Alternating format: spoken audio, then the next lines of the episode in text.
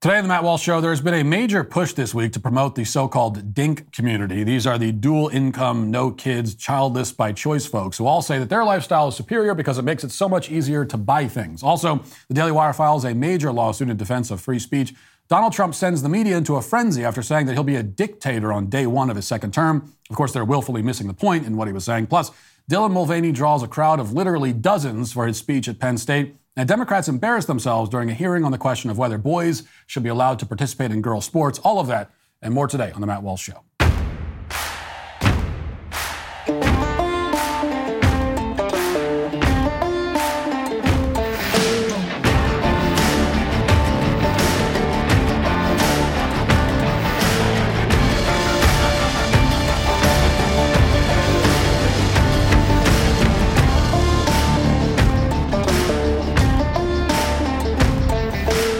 The October 15th tax deadline has come and gone, and I know many of you may be dreading filing uh, your taxes and all the stress involved. Filing your taxes can be a long, excruciating process, but if you fail to file, you'll start to pile up penalties on top of your tax debt. That's why you need to check out Tax Network USA. The team at Tax Network USA has a track record of success They've reduced tax debt for numerous clients, totaling over $1 billion. Whether you're looking at a $10,000 or a $1 million tax debt, they can help you with a settlement. Doesn't matter if you haven't filed in one year, five years, even a whole decade. Tax Network USA is equipped to secure the best settlement for you. The tax attorneys and professionals at Tax Network USA can help resolve all tax cases no matter how they started. Don't let debt control your life any longer. Take the first step towards resolving your tax issues by visiting taxnetworkusa.com slash Walsh. That's taxnetworkusa.com slash Walsh today. About a year ago, we first talked about the growing community of people who call themselves dinks. Now, dink may sound like some kind of racial slur, but it's not. Uh, well, I mean, it was technically. Some people used it as a pejorative term for the Vietnamese during the Vietnam War. It's also a term familiar to my fellow bass fishermen, uh, used to describe any game fish below 12 inches in length. But in this case, dink uh, does not refer to either Asians or small fish.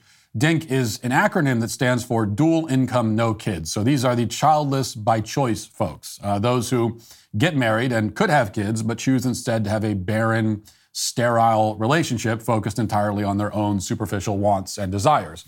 Now, the DINKs are getting a lot of attention these days, especially over the past week. On Monday, Business Insider ran a piece titled Meet the Typical DINK. They have over $200,000 in the bank and aren't paying for pricey childcare. The article tells us, quote, it seems like everyone wants to be a dink these days. Dink households that are double income with no kids are seeing their ranks grow, especially as a high cost of living and the climate crisis weigh particularly on people with children. There are variations on the dink or the sink, single income no kids. You could be a dink wad, which means double income no kids with a dog. Dink wads, who previously spoke to Business Insider, said that the lifestyle gives them financial stability, the capacity to travel, and the ability to dodge the ever increasing cost of parenthood. And it's a lifestyle that's paying off as dinks emerge on top of a shaky economy. So, who are the dinks of America? Their ranks are set to grow, they're making six figures, and they want to spend their money on their pets and traveling.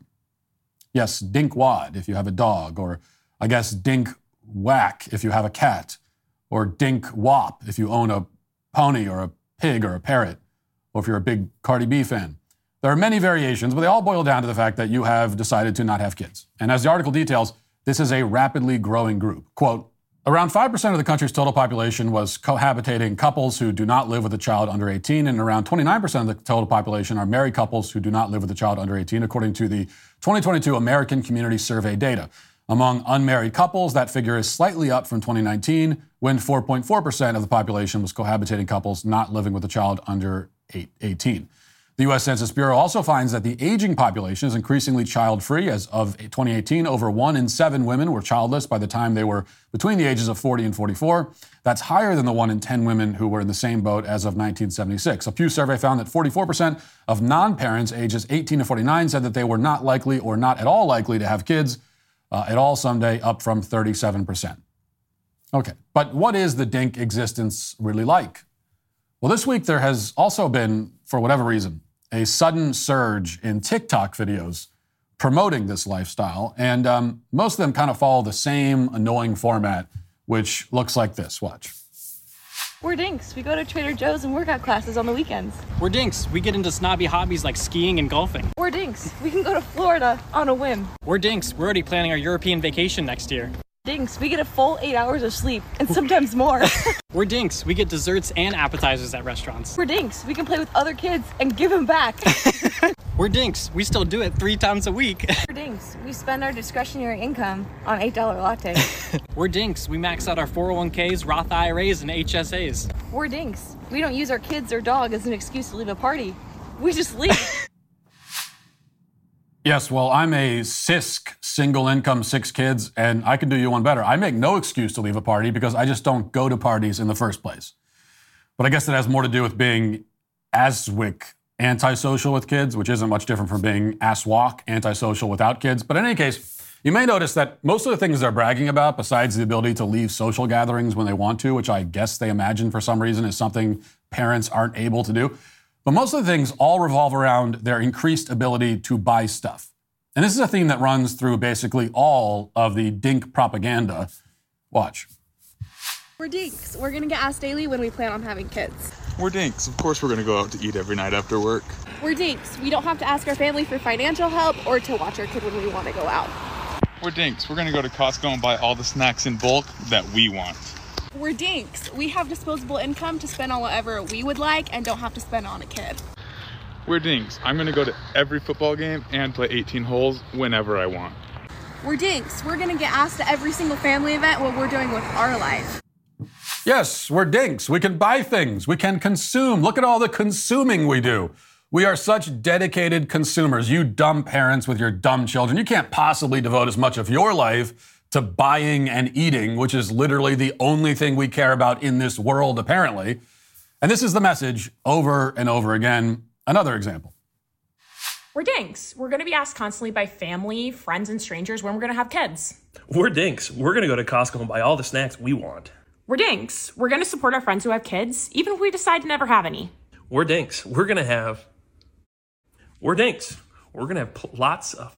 We're dinks. We're to have lots of disposable income to spend on whatever we like.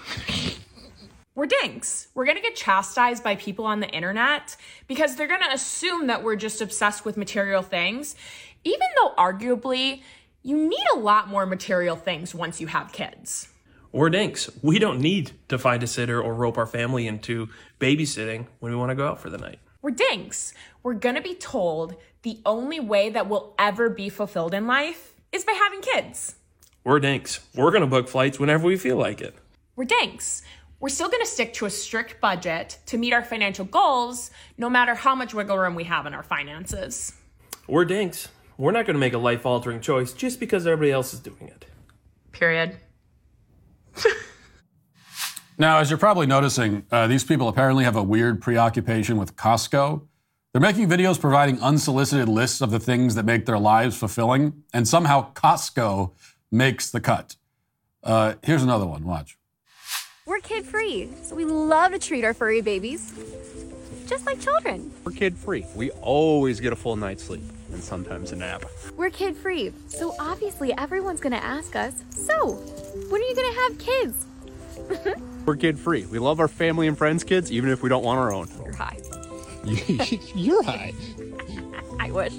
We're kid free. Karens are constantly gonna tell us, aren't we afraid of missing out? What if you never feel fully fulfilled or unconditional love without them? Well, Karen, don't you think that's a lot of pressure to put on your kids, all of your needs? I think we'll be okay. We're kid free. With only two mouths to feed, we can prioritize better Costco snacks.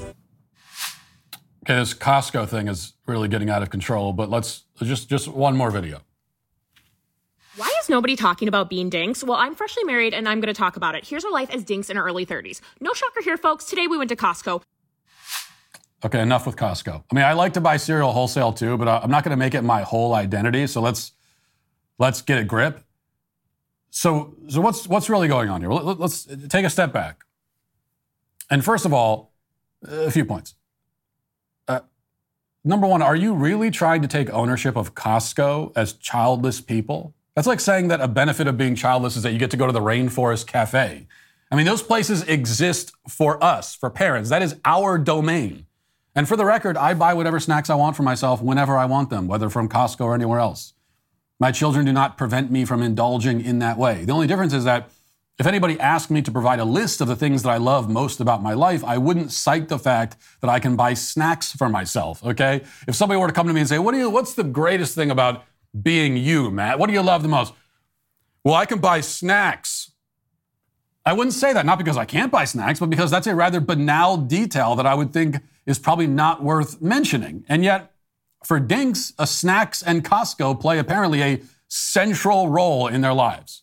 On their deathbeds, while they're lying there alone with no one to mourn them or care that they're dying or remember them when they're gone, if the hospice nurse, who's the only person who's going to be in the room with them, asks them to pass along a final piece of wisdom, they will look up and with their final dying breath, they will whisper, Get a Costco membership. They have great deals on Cheez Its.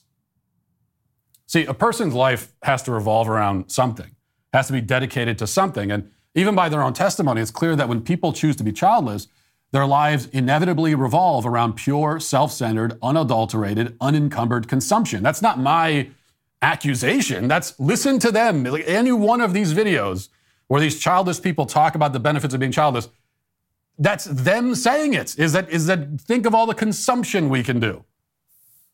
Now, of course, it's true that the same is the case for many parents in the modern world. I mean, there are many parents who their lives also revolve around consumption. But uh, at least if you ask the average parent, however they may actually live their lives, they will at least say that the thing that gives them purpose and joy is their relationship with their children and their spouses. They will talk about their families as the foundation of their lives. That shows, at the very least, that they are aspiring to something higher and greater than themselves. Whether or not they actually live up to their own aspirations is a different story. But the dinks don't even aspire to the transcendent. For them, there is no meaning in life except in their ability to sleep and eat and buy stuff. It is a deeply nihilistic way to live, and this is what makes the rise of the dinks so catastrophic. That is, aside from the more immediate and obvious fact that this is a community which, if it reaches critical mass, would actually bring about the end of mankind, which, by the way, is a pretty good indication that you're making a bad lifestyle choice. Okay, if your lifestyle is one that, if adopted by a majority of humans, would spell the end of the human species, then that is a very powerful sign that there is something seriously wrong with your lifestyle. But aside from that, if it's possible to put that detail aside, the rise of the childless by choice demographic is the rise of a group that has, in principle, given up on finding any meaning in life beyond the multiplication and satisfaction of desire, to use Dostoevsky's phrase. They're so dedicated to this calling, so intent on consumption, that they are willing to end their own bloodlines to pursue it. They are willing to commit a sort of ancestral suicide just so they have more time to buy stuff. Now, just consider specifically that overweight male dink in the video who's especially excited about Costco. Well, one of them anyway, because they all were. But uh, take, take one of those guys and just put him in your, in your mind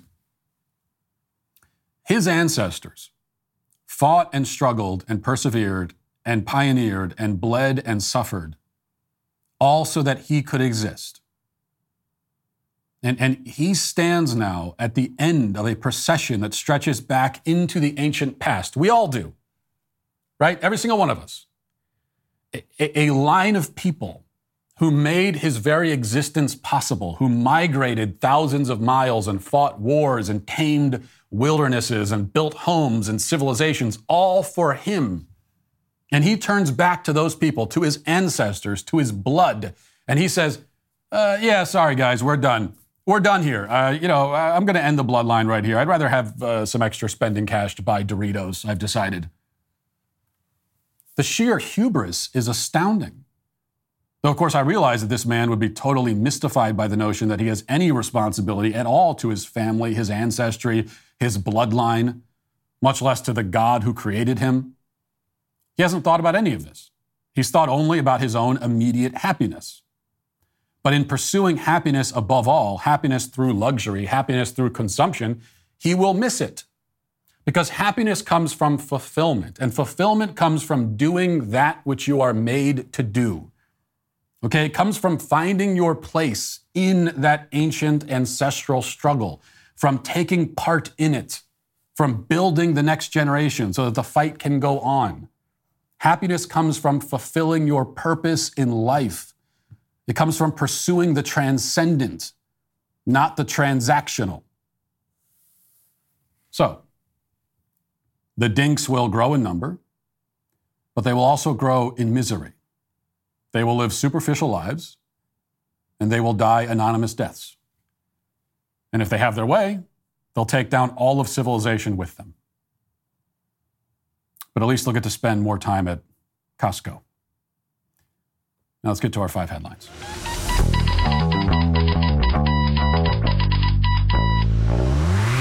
You know, if you're single or if you know someone who's single, you've probably seen or heard about all the insane dating apps out there. But what if I told you there was a dating app that actually cared about your morals and your biblical values? Well, now there is with a new dating app called HigherBond. Higher Bond is a new Christian dating app built to be safer, less stressful, and more Christ centered. HigherBond is completely different than anything else out there. There's no addictive swiping. The focus is truly on quality over quantity, and it's designed to form lasting marriages. HigherBond is a Christian company that's veteran owned by a husband and wife looking to change the way Christian singles meet online. You know, it's no secret that uh, left wing media and big tech are against companies like HigherBond. In fact, a big tech company uh, rejected HigherBond from running ads because their website had the word Christian. Our society and our country need what HigherBond is doing, and if you're single, you got to check out higherbond.com. Sign up before December 31st and get three months of HigherBond Premium absolutely free. That's higherbond.com today. All right, big news to start with from uh, the Daily Wire and also um, related to the Daily Wire. It says uh, it's the article uh, on the homepage right now. The Daily Wire, the Federalist, and the state of Texas joined on Tuesday in a lawsuit against the U.S. State Department, alleging that the government agency funded uh, censorship technology designed to bankrupt domestic media outlets with disfavored political opinions. The State Department is tasked with uh, foreign relations and has no authority over domestic affairs, yet it took a government office designed for countering foreign terrorist propaganda, which is called the Global Engagement Center, and unleashed it against the Americans engaged in what it claimed was disinformation, according to the lawsuit filed in federal court in the Eastern District of Texas uh, by the New Civil Liberties Alliance. It was, quote, one of the most audacious, manipulative, secretive, and uh, se- secretive and gravest abuses of power and infringements of First Amendment rights by the federal government in American history, said the suit, which also names the Secretary of State Antony Blinken and five other officials as defendants. The lawsuit asks the judge to declare the State Department's attempt to interfere with domestic speech illegal and to permanently bar it from developing, promoting, or encouraging others to use technology to de amplify, shadow ban, or restrict the lawful speech of the American press and Americans. GEC was founded in 2011 as the Center for Strategic Counterterrorism Communications and tasked with countering propaganda of foreign terrorists like Al Qaeda. In 2016, it was renamed but kept the same counterterrorism mission. Congress has made it clear that none of the funds authorized for the entity shall be used for purposes other than countering foreign propaganda. Nevertheless, GC turned its focus on Americans. The complaint alleges using taxpayer funds to finance the development and promotion of censorship organizations such as NewsGuard, which we've talked about on the show, and the Global Disinformation Index, which regularly targets conservative media outlets such as the Daily Wire and the Federalist with the stated goal of limiting ad revenue. Now, there's a lot more to this. I'm not going to read the entire thing, it's a long article from uh, Luke Rosiak, but you should go to the Daily Wire uh, and, and, read it because um, it's a very important, very significant uh, free speech case. I, I, don't think that this lawsuit from uh, the Daily Wire and the Federalist and others is going to get a, a ton of press, certainly not from the corporate press for obvious reasons. But even by other conservatives, I don't, I don't think it's going to get a lot of attention because it's not sexy, right? It's not flashy or showy. Um, Instead, it is a smart and necessary and effective and substantive way to fight back against the censorship regime. And we know that very oftentimes the smart, necessary, substantive, effective things are the things that don't get a lot of attention. Uh, they aren't appreciated as much. Be that as it may, this is extremely important because this is how censorship works in the modern age. So, for the most part, you know, the government is not coming in and saying, you're not allowed to say this. All right, we, we, we, haven't, we haven't had the government show up at the Daily Wire offices and say, uh, here are things you're not allowed to say anymore. They haven't sent federal agents into the office to raid, you know, our offices and cart me and Ben and Michael and Candace away in handcuffs. Like, they haven't done that yet. It may come to that point, It may well come to that point, but it hasn't happened yet. Um, I, if, if Joe Biden wins a second term, I would not be surprised. In fact, I would.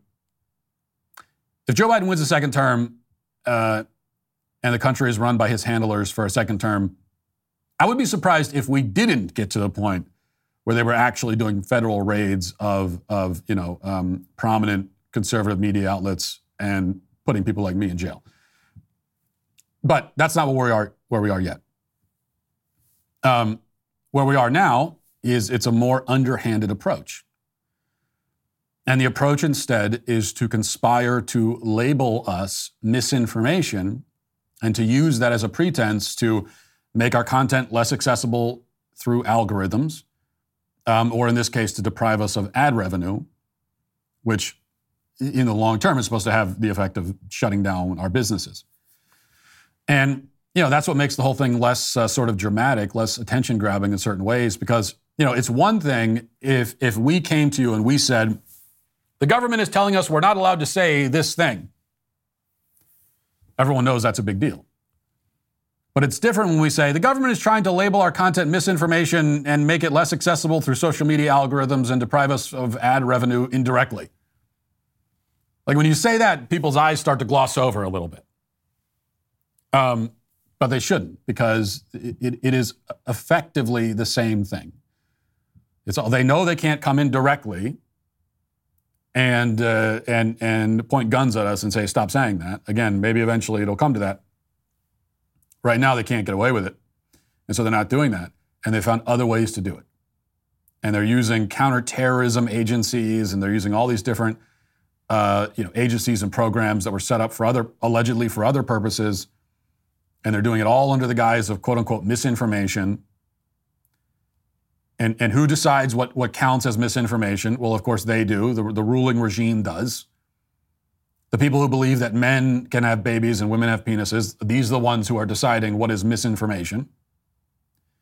Which, by the way, even if we could trust their, their uh, judgment on what qualifies as misinformation, which we can't, even if we could, I would still say this is all totally wrong. Because it's just not the government's job to counter misinformation. It's not the government's job to declare what sort of information you should have access to as a as, as an allegedly free citizen of an allegedly free country.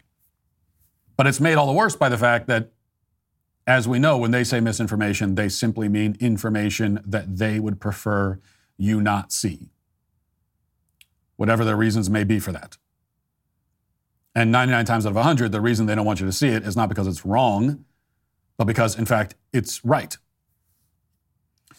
All right, the corporate media is in a bit of a tizzy today. Uh, they're always in a tizzy, but they're especially tizzied today after, according to their headlines, Trump confessed to being a dictator during a town hall with Sean Hannity last night. And in the town hall, the media says Trump announced that he would be a dictator on day one in office. And as it turns out, that is actually what he said. Let's watch the clip. I want to go back to, to this one issue, though, because the media has been focused on this and attacking you. Yeah. Under no circumstances, you are promising America tonight you would never abuse power as retribution against anybody. Except for day one. Except Look, for? he's going crazy. Except for day one. Meaning?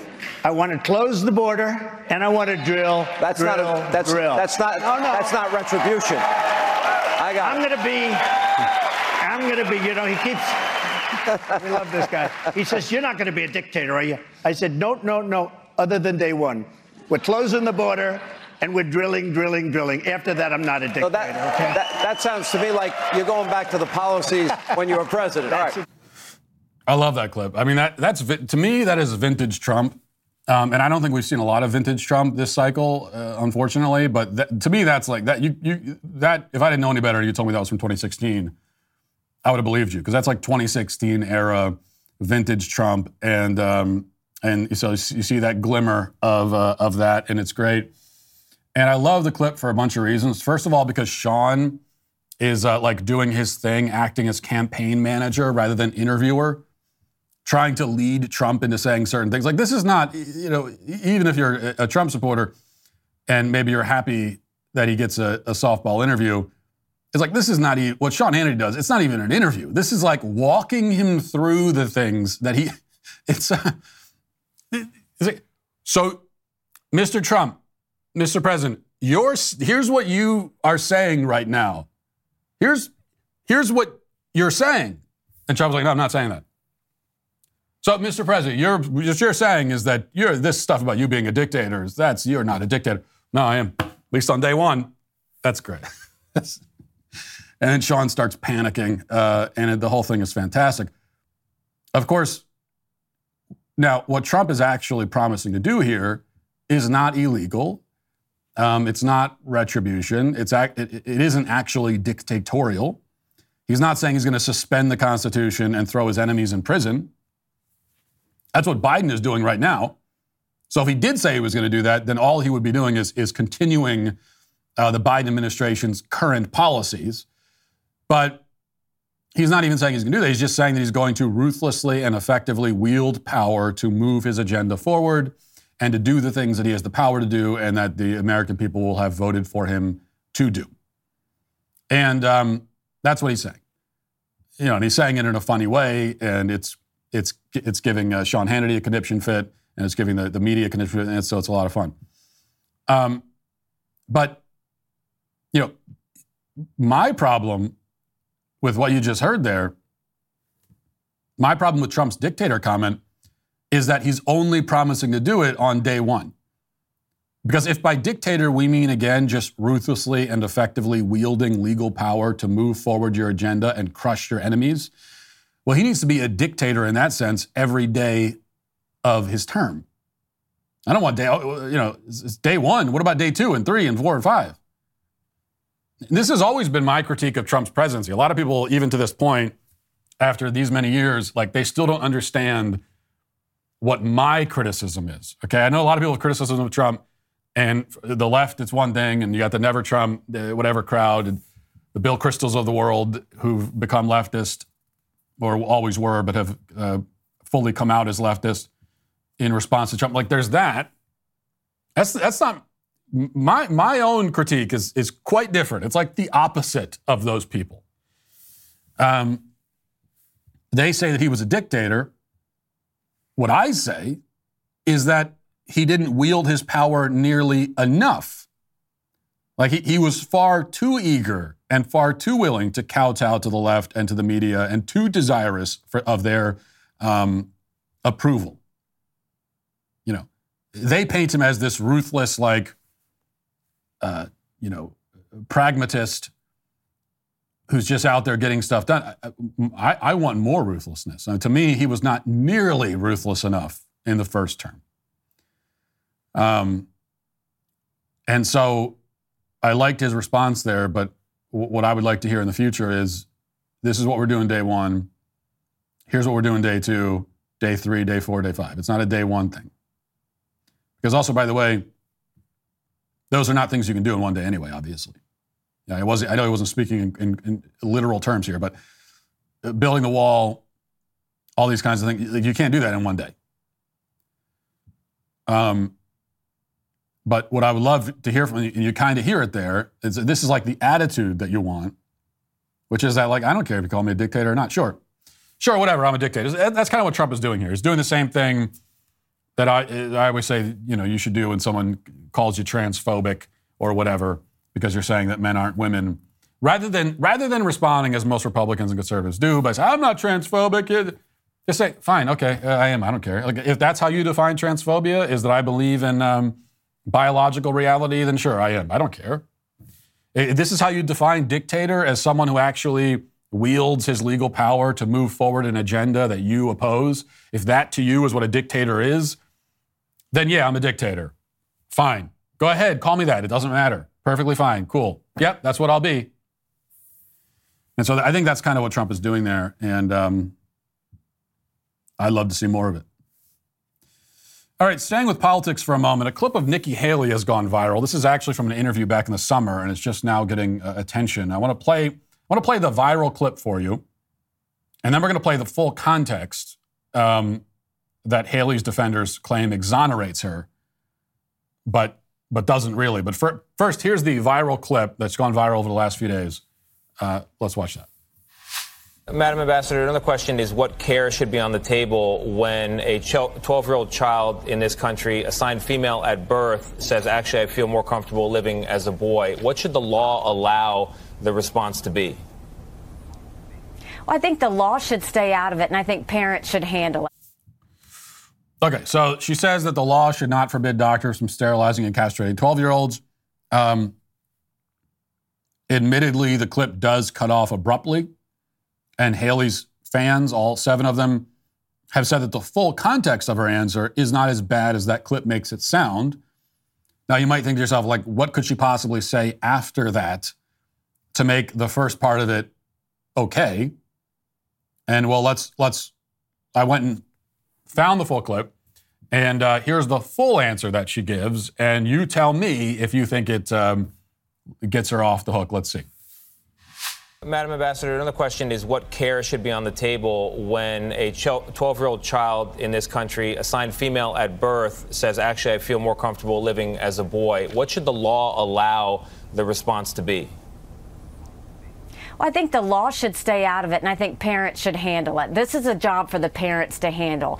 And then when that child becomes 18, if they want to make more of a permanent change, they can do that. But I think up until then, we see with our teenage kids, they go through a lot during puberty. They go through a lot of confusion, they go through a lot of anxiety, they go through a lot of pressures. We should support them the whole way through, but we don't need to go and enforce something in schools. We don't need schools sitting there hiding from the parents mm-hmm. what gender pronoun they're using. We don't need to have those conversations in schools. Those are conversations that should be had at home. Okay, so yeah, it's just as bad. That she doesn't the full the full context of the clip does not do anything to um, to uh, exonerate her in this case. She says that the law should stay out of it, and then she talks about parents' judgment and all the rest of it, and then she gets into, you know, when they're 18 and all this. Um, you know, I'm at a point where even if she said the right thing about the law and said, yeah, the law should forbid, obviously, doctors from castrating and sterilizing uh, children, and she, she didn't say that. But I'm at a point where even if she had said that, if she then immediately followed it with, but at 18, yeah, go ahead and sterilize away. You know, yeah, then go ahead. Uh, then, then of course, if, if doctors want to uh, prey upon confused people and permanently damage their bodies, um, and take them out of the gene pool by sterilizing them and all that, then yeah, perfectly fine. I'm at a point where like even that answer is just well, I've i have long been at I've always been at this point where even that answer is is just unacceptable to me. Like that that is way to to to to be okay with it at 18 is not as crazy as being okay with it for kids, but it's still really crazy. Um, but she couldn't even go that far. She was not able to bring herself to say, obviously, the law should prohibit medical institutions from sterilizing and castrating minors. And let me tell you something if you cannot say that, if you are not even able to say that, if you lack the moral courage and fortitude to, to take a strong, clear stance against the castration, sterilization of children, then you are not fit to run for office. You're not fit to be in office. You are not substantively different from Democrats at all.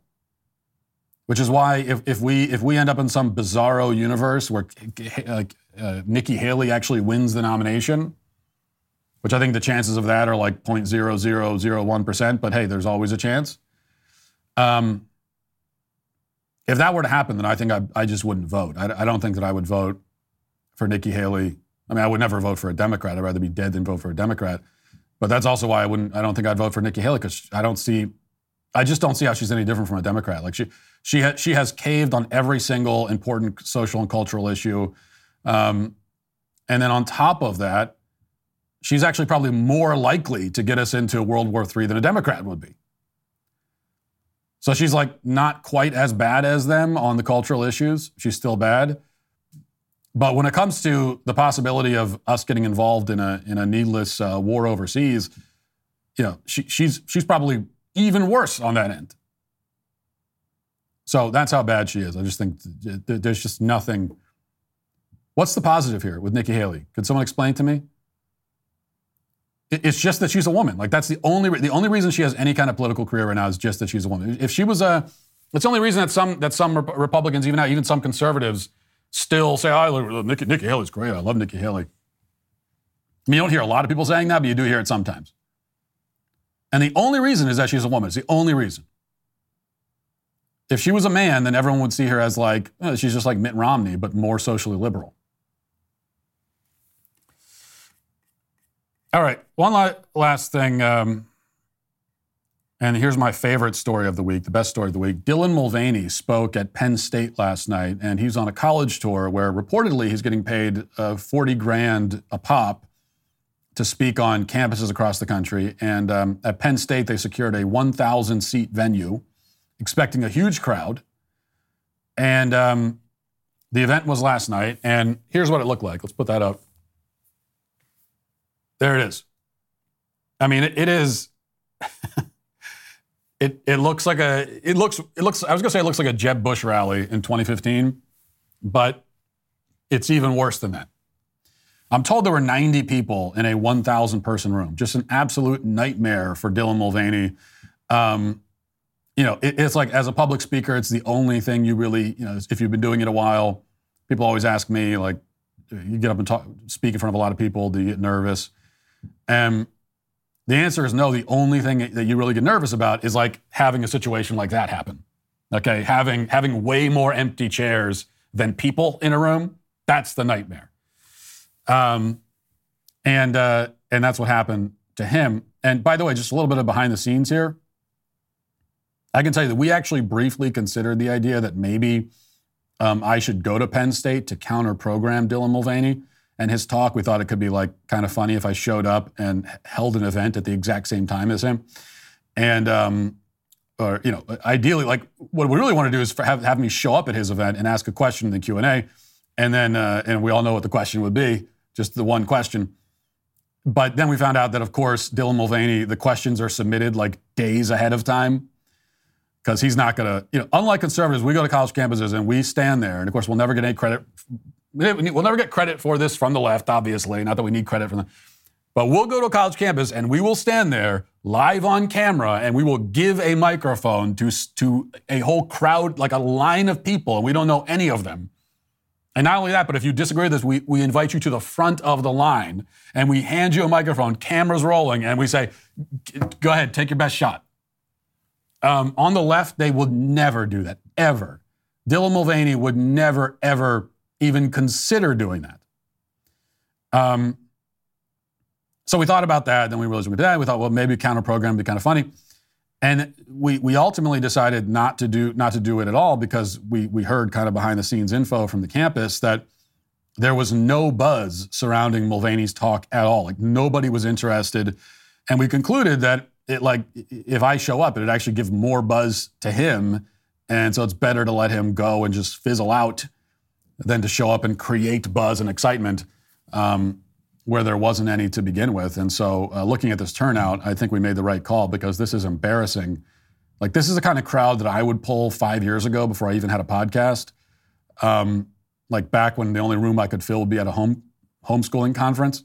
And this is a situation for Dylan Mulvaney now, in spite of the relentless media hype. I mean, he was just on the cover of Forbes, okay? And and this is the turnout. And it goes to show you there's a reason I'm bringing this up, and it isn't just to gloat, uh, gloat about it. Well, it is to gloat. I mean, that's mainly what it is. I'm just laughing. Ha ha, you're a loser. Like, that's mainly what I'm doing here because it's a lot of fun. But if you remember back to the Bud Light days and, um, and before that, when Mulvaney was first coming on the scene, and uh, I was a pretty relentless critic of his, as you recall. And at the time, people on the right accused me of helping Mulvaney by making him famous. And um, that, that, was, that was the accusation.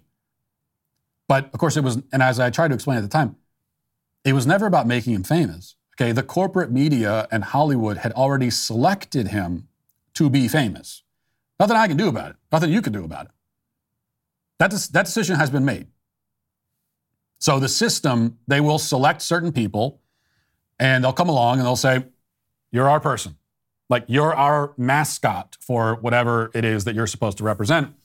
And when they decide that, like they can make you famous. They can make anyone famous if they just decide. All they can do is give you a lot of coverage and talk about you, and you're famous. Like whether people like it or not, they know about you now.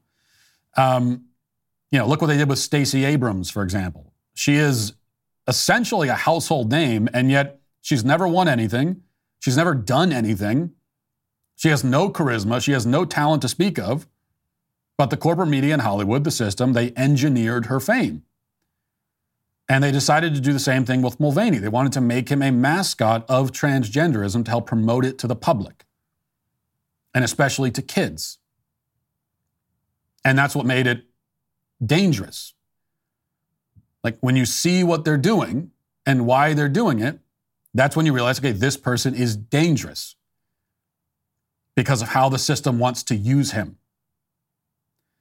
And so, what I wanted to do, and what some of us on the right wanted to do, was counteract that move by making sure that Mulvaney's brand was viewed as it is, which is toxic, ridiculous, embarrassing, and creepy. That's what we decided. Okay, you, you selected this guy. He's going to be your mascot to push transgenderism. You want to make him a mainstream, you know, figure, a, a, a quote unquote unproblematic mainstream figure. And some of us said, no, we're not going to let you do that. You know, you, you, you selected him for this, and so now we're going to go and uh, we're going to go on the attack. And it's just the way that it's going to be. And I think our effort was obviously successful because now he is radioactive to corporate brands and he can't draw a crowd on campus. Um, so, total victory. And it's the kind of victory that does matter. And if you're on the right and you still can't see that, well, then you're, you're basically useless at this point. So, great stuff. Let's get to Was Walsh Wrong? Well, if you haven't heard, my wife uh, surprised me with yet another dog in my house, and I'm really excited about it. Excited to have a new dog. And I'm also excited to give this dog Ruff Greens as well. Maybe I'll start posting videos of the dogs uh, racing. The winner gets to stay in our family and the loser has to go. That's actually a good idea. Maybe we could do that. Naturopathic Dr. Dennis Black, the founder of Ruff Greens, is focused on improving the health of every dog in America. Before I started feeding my dog Ruff Greens, I had no idea that dog food is dead food. It contains very little nutritional value. Think about it nutrition isn't brown, it's green. Let Ruff Greens bring your dog's food back to life. Ruff Greens is a supplement that contains all the necessary vitamins, minerals, probiotics, omega oils, digestive enzymes, and antioxidants that your dog needs. You don't have to go out and buy new dog food, just sprinkle Ruff Greens on their food every day. Dog owners everywhere are raving about Ruff Greens. It supports healthy joints, improves bad breath, boosts energy levels, and so much more. We are what we eat, and that goes for dogs too. Naturopathic Dr. Dennis Black is so confident Ruff Greens will improve your dog's health. He's offering my listeners a free Jumpstart trial bag so your dog can try it. Get a free Jumpstart trial bag delivered straight to your door in just a few business days. Go to ruffgreens.com slash Matt or call 844-RUFF-700. That's R-U-F-F greens.com slash Matt or call 844-RUFF-700 today. Okay, a few comments on this uh, dink situation. One says, I don't understand the judgment towards those that choose either path. It's for each individual to decide for themselves what's best for them. Neither those with children or the childless should hate on their opposites. We're all just living the life that's right for ourselves. Another comment says, people can't fathom the possibility of somebody wanting to choose childless freedom and financial stability instead of having a child. Not everything revolves around consumerism. People feed the consumerism machine significantly more as a parent than as a non parent, and it's not even close. Um, another comment says it's great, we're self sufficient, and we don't put our offspring in public schools, increasing your taxes. We contribute to, to society and take little away. Y'all need us. You're just jealous because you pursued the meat flesh dance and now have to be responsible for it until it graduates. It. Um, Okay. By the way, if you're a childless by choice person and you refer to kids as it, you're not doing yourself any favors. Like you, you, you literally sound like a cartoon villain. It, that that thing. Oh, you mean a child, a human child? Like, what the hell is? Are you, are you really that evil that that's how you? Is that really how you uh, see children? Again, you're not doing yourself any favors.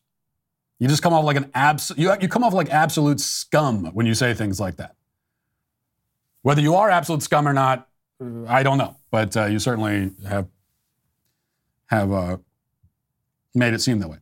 A few things. First of all, um, I pass judgment on the childless by choice people when they when they take the time to announce their cho- their choice to the world and they promote its alleged benefits. And, and this is the way that it works if you are a sentient, self aware creature. That once someone puts a fact in front of you, once they introduce something to you, you are going to form a perspective on it. Because we all have a perspective on everything, even if it's something totally innocuous. Like if you came up to me and said, I had a grilled cheese sandwich yesterday for lunch, doesn't matter, but like you have told me this, and so now I'm gonna have I, I will hear it and I'll receive that information. And being that I have a subjective uh, point of view on the world, I'll have a point of view about that. And it might be like, oh, grilled cheese, uh, you know, what kind of lunch is that for a grown up? Like I might have a thought like that. If you don't, if you don't want me to have any thoughts like that, don't don't tell me that. You didn't need to tell me that, but you did.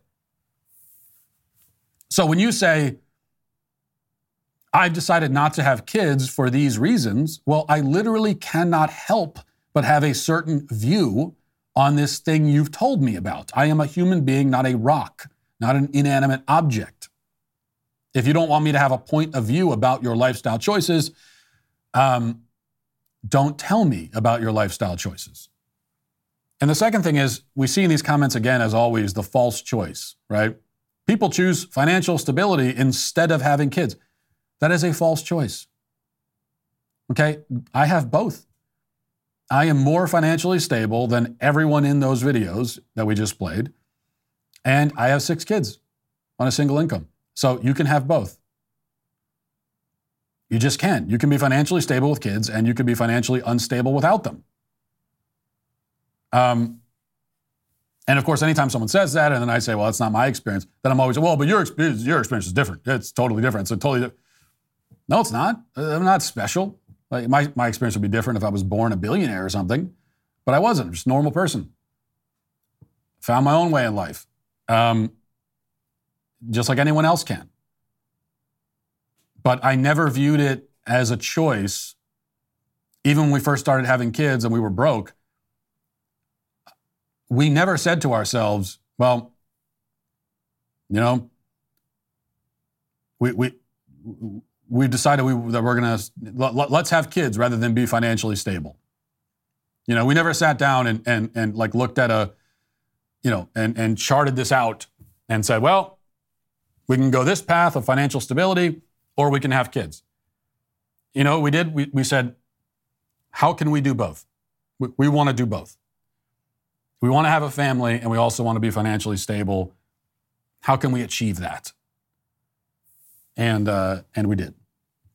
Now,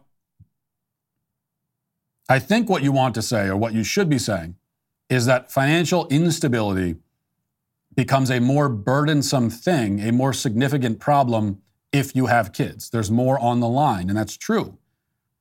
But that's always the way it goes. If you live a high impact life, failure will hurt more. If you do significant things, you also take significant risks. risks.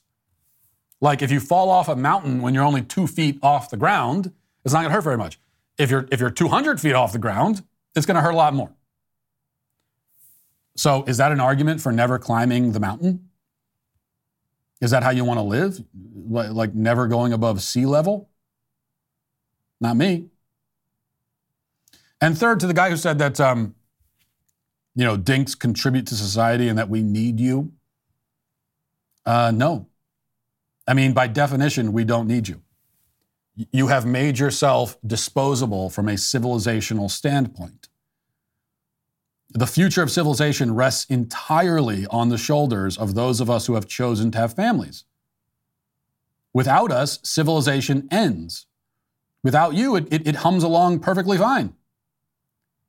You have chosen to live a life of almost no long term consequence at all. That's just the fact of the matter unless you go and cure cancer or do something really significant like that, most likely you've chosen to live in a way where you'll leave no legacy behind, um, and your impact and memory will fizzle out and be totally erased within like days of you dying. And I don't say that as an insult or to make you feel bad. I'm just like, that's it. That's the reality. People should be honest with you about what that means. And that's it. Um, so does does society need like what, what kind of a what kind of a ridiculously stupid thing is that to say?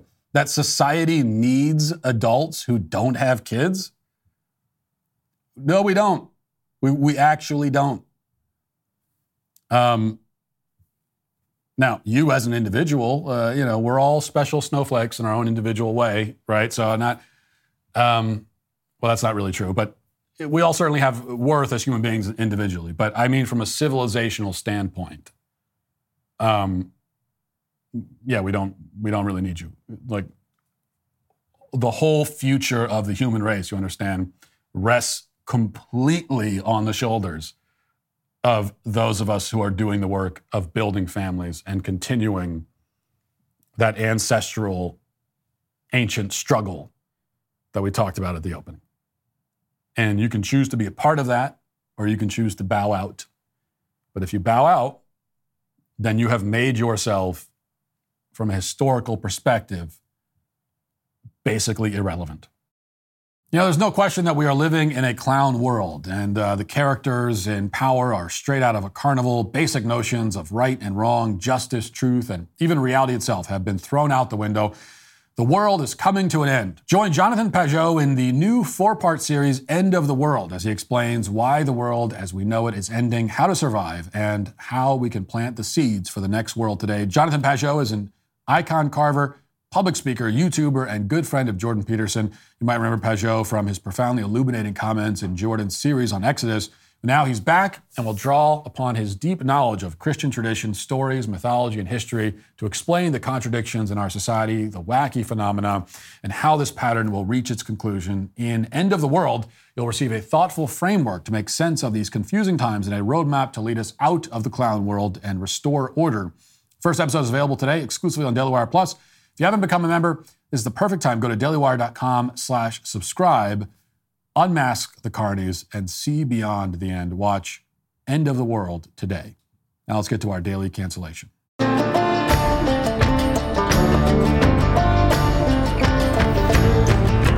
Richard Nixon signed Title IX into law in 1972. And here's the text of the relevant part of the legislation, which you rarely see mentioned in any of the news reports discussing the law, but here it is. Quote, no person in the United States shall, on the basis of sex, be excluded from participation and be denied of the benefits of, or be subjected to discrimination under any education program or activity receiving federal financial assistance.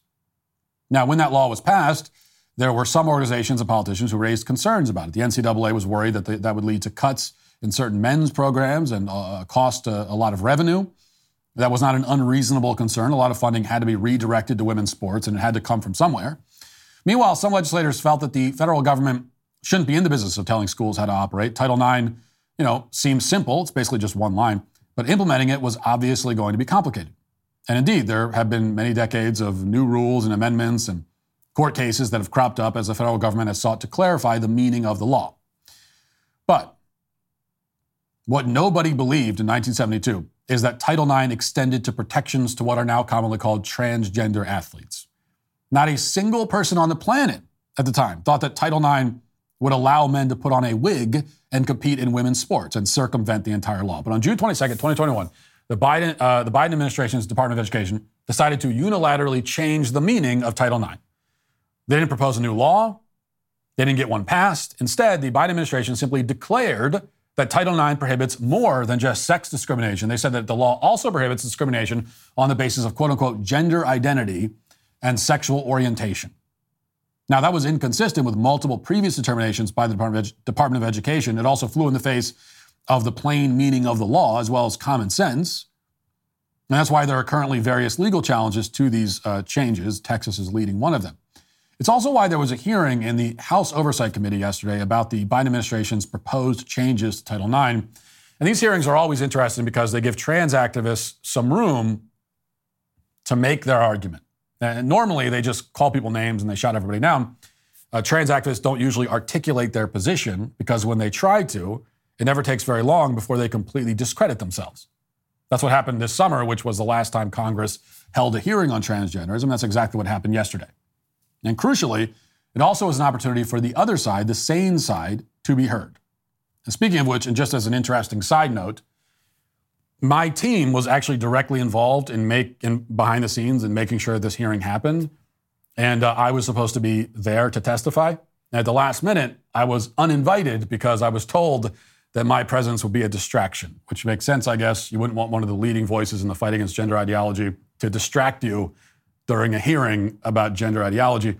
But putting that aside, the good news is that to the extent that the hearings can have winning and losing teams, the Democrats lost the hearing. And they lost it just by opening their mouths. So, here, for example, is AOC explaining her argument for why, under Title IX, men should be allowed to dominate women's sports. And she begins by saying that right wingers are obsessed with the trans issue, even though the whole point of the hearing is that the Biden administration is trying to redefine a federal law for the sake of trans people without going through Congress. Democrats are the ones trying to unilaterally transform the way educational institutions work all because they think trans rights are so important. So, you know, that's a nonsense argument once you hear, and it's one that you hear all the time. But then AOC launched into a slightly less common argument, and here's what she said. Ms. Goss Graves, can you tell us a little bit about what sex testing looks like for youth in states with trans athletic bans? It's terrible. Uh, in some states, any individual could challenge whether someone is a girl enough to play. In some states, it requires actual genital verification, which is mm-hmm. shocking. Mm-hmm. Um, and there aren't, it's not as if there. And let me just stop you right there. You said there are some proposals. I mean, we've seen this in Ohio. There was a proposed ban on trans athletes that originally allowed for genital examinations on minors in order to quote unquote protect women. Is that correct? Unfortunately, yes. And so we're seeing here in this guise, under the guise of not only trying to further marginalize trans women and girls, we are talking about opening up all women and girls to genital examinations when they are underage. Okay. Now, as bizarre as all that is, it's something you hear from Democrats all the time. Every conversation about gender ideology becomes to them a conversation about genitals. In fact, it's very common that if you say something like, children should not be indoctrinated into, into gender ideology, a leftist will quickly retort, why are you talking about children's genitals, huh? Well, we weren't talking about that, you freak. You're talking about it. And here was AOC at a congressional hearing ranting about genital exams. Now, there are some major problems with this argument that all boil down to the fact that it's a very stupid and creepy thing to say, but, but let, let's break it down. First of all, there are no genital exams actually going on. And yeah, laws have already been passed banning boys from girl sports in a number of states. They're not conducting genital exams. In fact, prior to the country losing its mind about a decade ago, Every school in every state only allowed girls to play girl sports, and there were no genital exams involved, okay? Um, like many people, I played sports when I was in public school. There was no genital exam at any point. And that was at a time when only boys played boys sports and only girls played girl sports. Now, uh, so that, that tells you right there that the whole concern, like, they, when we say only girls should play girl sports, all we are saying is let's return to the same system that was in place since the beginning of the existence of organized sports up until 15 seconds ago. That's all. And so if you have any kind of like slippery slope, overly dramatic um, you know, f- alleged fear about what that will look like, well, we don't need to speculate. What will it look like to only allow boys and boys sports and girls and girls sports? It will look like what it looked like for decades. Just go back and, and look at the way it worked then. And that's how it will work now.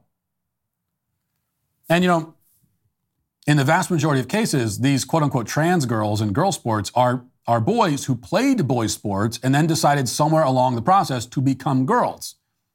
So the fact that they're trans is not a mystery. No further inquiry is necessary. Most of the time, these are boys who are boys and they identify as boys. And then one day they say, yeah, actually, I'm a girl. And so we, there's, there's no, we don't, we don't need to have any conversation about whether this person's really a boy or a girl. It's incredibly obvious to everyone. Now, if there is any sort of confusion, then usually a glance at the birth certificate should clear that up. And if this is happening in a state that insanely allows you to retroactively change your birth certificate to claim a biological sex that isn't your own, well, then we'll just have to change the laws that allow that. I wonder, though, borrowing a point that Dan Bongino made this morning, when someone like Joe Biden promises to nominate a female vice president, which he did promise that, remember? Is he saying he's going to conduct a genital exam? In fact, in any of the myriad contexts where government agencies or companies specifically go out looking for females to hire in order to fill some diversity goal, are genital exams ever a part of it? Does anyone ever worry that they will be? Has AOC ever objected to programs or initiatives that target women on the grounds that they would necessitate genital exams? Of course not, because this whole talking point is ludicrous nonsense. Now, as the hearing went on, the arguments from Team Trans got even worse. Fatima Graves, who, despite being unable to define the word woman, somehow runs the National Women's Law Center, made her case for why women should be forced to compete with men. And specifically, she said it's important to teach women how to, quote, lose gracefully, because that's an important life skill, she says. Listen. Success in school sports depends on a whole range of factors, including how hard you work and coaching and access to really good resources and facilities. And trans students participate in sports for the same reason as their kids because it is fun, because it creates belonging and community, because it teaches so much about persistence and leadership and, and discipline, unless they learn to lose gracefully, hopefully. And often they learn to win with dignity, hopefully. Um, they learn to do the sort of work that means you have higher grades and stay connected to school. I want every kid to have that chance, to have the chance to play. So it's a revealing clip, although obviously not in the way that Fatima Graves intended it to be. Yes, it's good for young people to play sports so that they understand hard work pays off and that cheating is wrong and that, you know, improving their physical fitness leads to tangible results. That's one reason among many. That's a terrible idea to reward boys who don't work as hard and who cheat in the most obvious way possible. Telling girls to lose gracefully to men is like defending steroids in baseball on the basis that those who are not on steroids should learn to lose gracefully to those who are. Only this is way worse because it is significantly crazier to allow men in women's sports than to allow steroids in baseball. Now, fortunately for people who can see the humor in all this depravity, Congresswoman uh, Marjorie Taylor Greene was listening to Fatima Graves testify, and it didn't take her long to pick apart what she said. Watch. And you men- mentioned that you're a fan of Serena Williams. Is that right? I am. I'm a Williams sister fan. I'm a tennis fan. I'm actually a fan of most sports. I grew up playing sports and in a family that understood that there is so much value in playing sports, whether you're the best or not the best. I agree with you. And I'm a fan of Serena Williams too. I think she's strong, I think she's powerful, and I think she's beautiful. In 2013, Serena Williams stated, if I were to play Andy Murray, I would lose six to zero, six to zero in five to six minutes, maybe 10 minutes. No, it's true. It's a completely different sport. The men are a lot faster and they serve harder, they hit harder. It's just a different game. So sounds like she can she doesn't think she could beat men either. But let's talk about some of your comments. You said that uh, this is attacking and dehumanizing on trans. Um, Miss Goss Graves, how do you think Miss Gaines felt? Do you think she felt dehumanized being forced to undress in front of men in her sports or attacked? Here's what I think. That's a yes the- or no question. But I, if I could Being forced to undress question, in front of a man, Chairman. isn't that dehumanizing or attacking? Answer this question, Madam Chairman, because I actually think this is really, really important. The issue of privacy in locker rooms and in bathrooms, there's a wide range of So you feel like for Miss Gaines should have had privacy? So uh, she has no answer to the fact that men are better at sports than women. She doesn't want to talk about whether she'd enjoy watching the Williams sister get trounced by men, but she's very passionate about about uh, putting up curtains in locker rooms, which she, she uh, suggests, so that women don't have to look at the penises of their competitors. That's the priority of the National Women's Law Center. They want women to get completely destroyed and humiliated. And as part of that process, they want every women's locker room in the country to be redesigned to accommodate men. And somehow, as the hearing went on, the arguments kept getting even worse. At one point, Congress, uh, ma- Congressman Jasmine Crockett went on, or Congresswoman Jasmine Crockett went on a, a, a bizarre rant about states that she called deplorable, including Florida and her own home state of Texas. Watch. In fact, Miss Perry, I know your organization, the Heritage Foundation, loves Texas. Ooh, they love Texas. They always sending us some nonsense bills um, that somehow set this country on the wrong trajectory. They send them to Texas. They send them to Florida. Every deplorable state that we can think about, they usually coming out of y'all's think tank. This is someone who was elected to Congress and then put on a committee, and she can barely speak. And to be clear, she's calling the entire states deplorable. A state she represents is deplorable. Like, not even pretending. She, she hates her own state that she has been represented, that she has been, uh, at least, uh, that she is uh, one, one of those uh, elected to represent. Every person who lives in Texas and Florida is deplorable, apparently. And I'm, I'm, well, we know that at least one person in Texas is deplorable, and she's sitting right there. And this is what it's come to for Democrats. So th- this whole hearing was, in a word, a debacle. And again, so far, I've only presented the left's arguments. They're so self discrediting and so embarrassing that I don't need to play any of the testimony from the witnesses called by the conservatives, witnesses including Riley Gaines, who all, by the way, made eloquent and powerful arguments. They did a tremendous job making the Democrats look like fools. And the Democrats did an even better job making themselves look like fools. This is the way it goes. The trans argument is so absurd that it quickly becomes self parody. And at one point in the hearing, Congressman Eric Burlison and Riley Gaines uh, made that exact observation. Watch. I, I just want to say, you know, to, to Mrs. Gaines, what happened to you was is tragic. I mean, the, what you were robbed of your the glory, you were robbed of your opportunity to um, to be clearly the victor. And it's if if it weren't so tragic, it would be comical. I mean, and I understand there's a movie being made, the comedy about this very issue, um, that on the Daily Wire that I can't wait to see. I encourage everyone to watch it. Um, and truthfully, I think that's what's needed. Uh, because what we're seeing, again, what myself and my teammates and my competitors saw was a mockery, a mockery of women. Uh, and I believe it's time we mock the mockery through comedy because you're right, it's objectively funny. Uh, it- it's inherent to, to almost look at this and laugh because it feels like satire. Uh, but watching that movie, uh, to which I watched, uh, it didn't feel like satire, it felt like a documentary of what, again, myself and girls around the country continue to go through. And that's the main reason Lady Ballers is so successful is that transgenderism is so incoherent that it's comical. You don't have to exaggerate what these people believe. You don't need to lie about it. Really, all you got to do is take what they're saying to its logical conclusion, put it on camera, and uh, you get a comedy. Put a microphone in front of these lunatics, give them some space, and um, hilarity naturally ensues as well. That's what we did with Lady Ballers. And unfortunately for trans activists and their allies in the Democrat Party, it's exactly what the House Oversight Committee did yesterday. And we all got to see it once again. And it's why the Democrats on that committee and everywhere else in the country are today canceled. That'll do it for the show today. Thanks for watching. Thanks for listening. Have a great day. Talk to you tomorrow. Godspeed.